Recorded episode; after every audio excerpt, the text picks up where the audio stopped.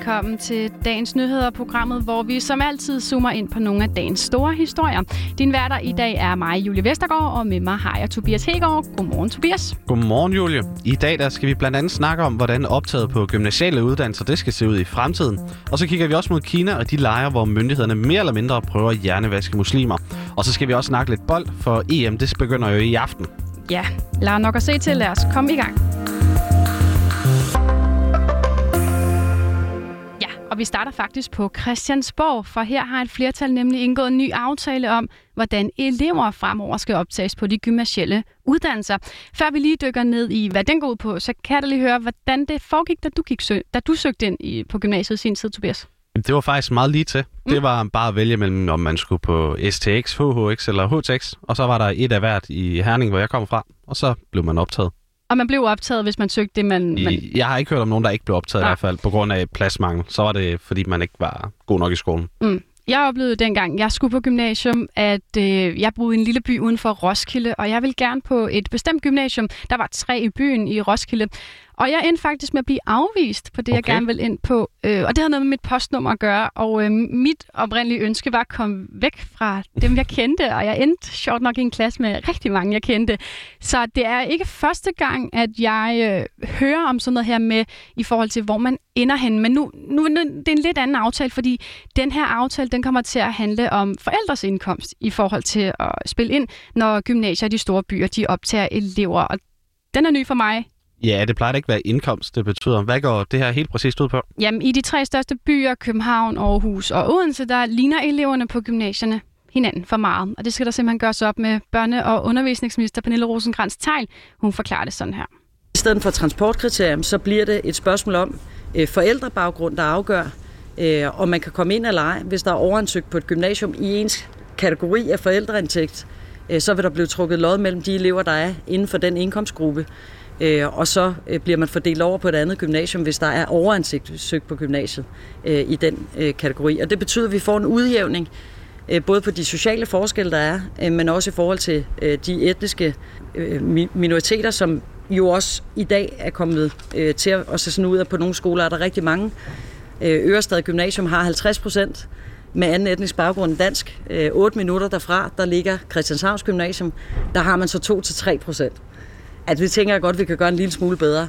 Ved at lave den her ændring, er der nu færre elever, der søger ind på STX i de tre byer, som bliver optaget på det gymnasium, de helst vil ind på. Til gengæld så vil flere nu komme ind på deres første prioritet i resten af landet. Her bliver der ikke rigtig tænkt på måden, eller ændret på måden, undskyld, der fordeles elever på, men alle gymnasier kan være sikre på, at de får minimum 84 elever per årgang fordelt på tre klasser. Når årgangene bliver mindre frem mod 2030, så øh, øh, er det ikke de store gymnasier, der bliver øh, rigtig truet af det. Øh, nej, det er de mindre gymnasier, og det vil sige særligt de tyndt befolkede egne af Danmark. Der er der rigtig mange gymnasier, der står over for en ganske alvorlig situation. Øh, og det har vi jo for så vidt vidst i mange år, for de børn har været født længe. Øh, og derfor så er det også på tide, at der nu bliver gjort noget ved det problem, sådan så at de mindre øh, gymnasier i Danmark kan sænke skuldrene og være sikre på, at de faktisk kan overleve. Okay, det er godt nyt for alle de små gymnasier rundt omkring. Men mm. hvordan er den her aftale så blevet modtaget? Ja, altså det er jo ikke alle partier, der er en del af den. Fra Venstre og Konservative, de startede for eksempel over det her med at inddele elever efter forældres indkomst. Men danske gymnasier, de er faktisk lettet og optimistiske over den her nye aftale. Det fortæller formanden Begitte Vedersø. Vi er rigtig glade for, at øh, politikerne har haft mod til at øh, tage livtag med to rigtig store problemer i gymnasieskolen, som bare er blevet større og større de seneste år. Nemlig på den ene side øh, de skoler, som kæmper med for få elever på grund af demografien. Der er færre færre unge i udkanten af Danmark. Det er der blevet taget hånd om nu. Og så på den anden side de skoler i byerne, som har oplevet en stigende polarisering. Det synes vi er rigtig dejligt, der er blevet taget hånd om. Ja, den her aftale den er indgået af regeringen, Enhedslisten, SF, De Radikale, Alternativet, Kristendemokraterne og Dansk Folkeparti. Og fra trygge Danmark, så skal vi til Kina, hvor alt det ikke øh, ligefrem er fryd og gammel. Mm. Jeg ved ikke, Julie, om du har hørt om alt det, der foregår i Xinjiang-provincen? Øh, jo, det, øh, må jeg sige, det sidste års tid har der været rigtig meget fra den provins, men øh, jeg ved ikke, om du tænker på noget specifikt? Jo, men det er jo det med de her uigurer og mm. muslimer, der er i, øh, i provinsen, men det hele er jo ret hemmeligt. Mm. De kinesiske myndigheder, de er i hvert fald ikke meget for at fortælle, hvad det er, der sker. Men flere hundredtusinde muslimer, de bliver altså tortureret, indespærret, overvåget og hjernevasket. Hallo. Det konkluderer Amnesty International i sin hidtid største rapport om undertrykkelsen af muslimske etniske minoriteter. Igennem to år der har Amnesty blandt andet interviewet mennesker, som offentligt ansatte har deltaget i den kinesiske undertrykkelse, og mere end 50 af dem, der har været indespærret i de her lejre. Annette Stup hun er politisk rådgiver i Amnesty International Danmark, og hun kan lige starte med at fortælle, hvordan muslimerne de ender i de her lejre. De har måske vist deres religion i offentligheden, såsom at have et stort skæg, eller har måske øh, bedt en bøn, eller et eller andet religiøst, som har gjort, at de kinesiske myndigheder synes, at de er lidt suspekte, eller i hvert fald ikke gør det, som man normalt gør i Kina.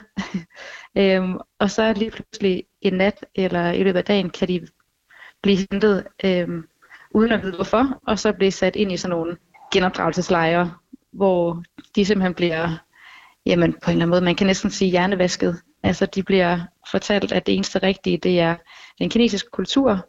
Øh, de må ikke praktisere deres religion. De må ikke øh, snakke deres eget sprog. De skal snakke det kinesiske majoritetssprog. Okay, det lyder virkelig vildt. Jeg tænker, at øh, den ikke var gået herhjemme.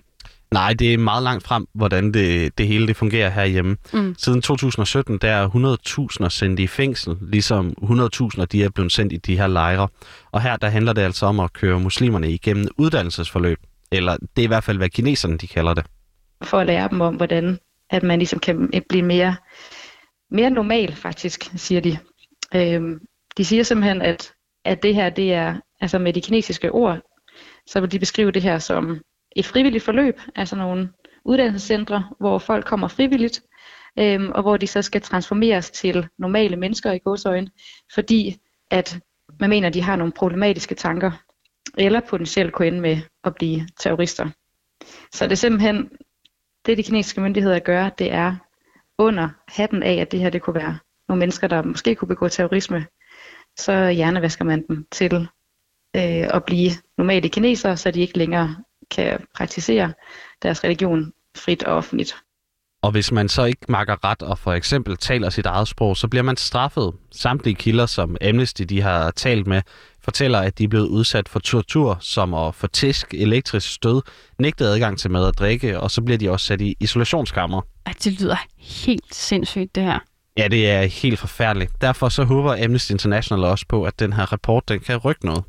I Amnesty der er vi jo mange sektioner rundt i hele verden, som fra nu af jo så begynder at lægge pres, et større pres på vores øh, regeringer og vores udenrigsministre og vores ambassader. Og vi skal til den kinesiske ambassade i København og overlevere rapporten med nogle underskrifter øh, omkring uigurerne, et af de muslimske mindretals rettigheder. Øh, så vi begynder at lægge større pres og det er her fredag formiddag, at International International de afleverer rapporten ved den kinesiske ambassade. Og det er altså for at sætte et statement, fortæller Annette. Jeg går ud fra, at de kommer til at se, at vi er der, øh, og kommer til at notere det i nogle interne rapporter, som de så skal sende til Kina. Så på den måde så er det bare det med, at vi er der, og vi råber lidt op og står med vores skilte og rapporten i hånden. Så selvom de ikke kommer ud og snakker med os, så ved jeg, at det bliver rapporteret til Kina. Så på den måde, så tror jeg, at det gør en forskel, at vi møder op og ligesom viser, at det her det er altså et område, vi holder øje med, og vi ved, hvad der foregår, og vi mener, at der skal sættes en stopper for de menneskerettighedsbrud, der sker. Rapporten den er også blevet sendt til Udenrigsministeriet, så må vi se, om der er nogen der, der har tænkt sig at reagere. Mm, det bliver spændende at følge. Ja, og så skal vi her hjem igen og til noget lidt mere opløftende, for EM starter i dag. Det gør det nemlig, og det har jeg simpelthen set frem til rigtig længe. Det ja, bliver det så fedt. Har du styr på programmet, Julie? Øh, nej, jeg ved, at det starter i dag. Jeg ved, at Danmark spiller i morgen. Jeg tænker, du har mere styr på det. Ja, jeg, jeg har siddet og kigget det godt og grundigt igennem. Mm. Øh, men vores kollega Laura Brun, hun, har, hun kan lige på to minutter sætte sig ind i alt det vigtigste. I hvert fald det vigtigste for danskerne. Okay, EM starter i dag. Dagen, vi alle har ventet virkelig længe på. Frem med klaphattene, sæt øl i køleskabet og gør dig klar. For det er altså et pakket program den næste måned. EM skydes i gang i aften med en kamp mellem Italien og Tyrkiet kl. 21. Men det er ikke her, du skal sætte kryds i kalenderen. Det er i morgen, den 12. juni. For her spiller Danmark nemlig sin første kamp mod Finland kl. 18. Og her er danskerne kæmpe favoritter, så vær klar til at veje med Dannebro både undervejs, før og efter kampen. Danmark spiller i gruppe B, så det er særligt den, vi har fokus på. Og frem med kalenderen, så kan jeg lige give dig de andre kampdatoer. Først på torsdag den 17. juni, der skal Danmark i aktion igen. Og det er også kl. 18 kampen, den bliver spillet, og her møder vi Belgien. Her spiller vi i underdog-rollen, og det er belgierne, der er favoritter. Mandag den 21. juni, der møder vi Rusland, og her er vi tilbage i favoritpositionen. Danmark spiller alle sine gruppespilskampe på hjemmebane i parken. Og hvis du ikke har noget for pladser derinde, så kan du måske se kampene på storskærm rundt omkring i landet. Der er i hvert fald arrangementer i alt fra København til Odense og Aalborg. Nå, lad os komme tilbage til kampprogrammet. Fordi hvis Danmark sikrer sig enten første eller anden pladsen i gruppe B, så er vi altså videre til 8. delsfinalerne. Og selvom vi ikke klarer det, så er håbet ikke helt ude. Men øh, det bliver lidt lakrids det hele nu, fordi hvis vi bliver træer i gruppen, så er der også en mikroskopisk chance for, at vi alligevel kan spille os videre. Men øh, jeg tænker ikke, det behøver at blive så spændende, så lad os nu bare forklare det med første eller anden pladsen i gruppen. Fra 8. finalerne og frem, så er det også lidt svært at spå, hvad der egentlig kommer til at ske. Men hvis vi bare smadrer alt og alle på vores vej, så er den vigtigste dato af alle, der skal noteres i kalenderen, den 11. juli. Fordi her spilles finalen nemlig kl. 21, og så er der vel ikke andet at sige, end må det bedste hold vinde. Og det hold, det må altså gerne være Danmark. ja, nu slutter Laura også lige af med at sige, må det bedste hold vinde, det, øh, at Danmark, eller må det være Danmark. Det kunne da være rigtig fedt, hvis vi kunne få de der guldmedaljer. Øh, min viden er ikke så stor omkring fodbold, så hvad får du? Hvor langt tror du, I når? I hvert fald kvartfinalen. Ja. Tror jeg. Om, om vi går hele vejen, det er jo meget held og sådan nogle ting til mm. sidst, men, men kvartfinalen som minimum, og så kan alt ske. Jeg læste jo på nettet, at det er lidt dårligt nyt, at uh, De Bruyne, han har sagt, Kevin De Bruyne, tror han hedder, til uh, den belgiske konge, at han uh, godt kan være med til anden kamp. Er det den, vi skal det spille? Det er den, vi skal spille, ja. Er det noget skidt? Ja, han er jo deres helt store stjerne, så det er rigtig træls. Mm. Øh, men der er mange hold, der går videre fra gruppen, så vi kan jo godt gå videre, og så er det nok outkampe alligevel. Ja. Og som to år, så får vi også en anden plads fra en anden gruppe. Det kunne godt ligne, det blev Tyrkiet i 8. Så slår vi dem ud, så er vi i kvartfinalen, og så kan, så kan alt jo ske. Jamen prøv at her. Går det efter dit hoved, så lyder det jo meget simpelt. Så lad os øh, håbe, at det gør det. Og som altid, så skal vi også lige slutte af med et kig på dagens avisforsider. Og hvorfor ikke bare blive i EM-sporet? Jeg har taget politikken med, og det er sådan set ikke, fordi der står så meget på forsiden her. Det er bare et stort billede af Christian Eriksen med overskriften EM 2021. I underrubrikken står der, nu begynder det 40 sider om EM. Okay, så er man sulten efter noget øh, fodbold, så skal man da i hvert fald læse politikken. Og øh, man kan så også lige blive opdateret der, hvor øh, hvis man ikke lige fik sin info fra Laura før, jeg har kigget på øh, Christi Dagblad, der sætter fokus på hjemløshed. Siden 2009 har det nemlig været et politisk mål, at hjemløshed skulle mindskes ved at tilbyde billig bolig og social støtte. Men nye tal de viser altså, at kun 8% af de hjemløse modtager den hjælp. Og Socialminister Astrid Krav indrømmer, at politikerne ikke er kommet i mål med de handleplaner, der er lavet for flere hundrede millioner kroner. Og på den note, så nåede vi også til vejs ende af dagens nyhederprogram. Det var tilrettelagt af Laura Brun. Din værter, det var mig, Tobias Hegergaard og Julie Vestergaard. Ha' en god dag.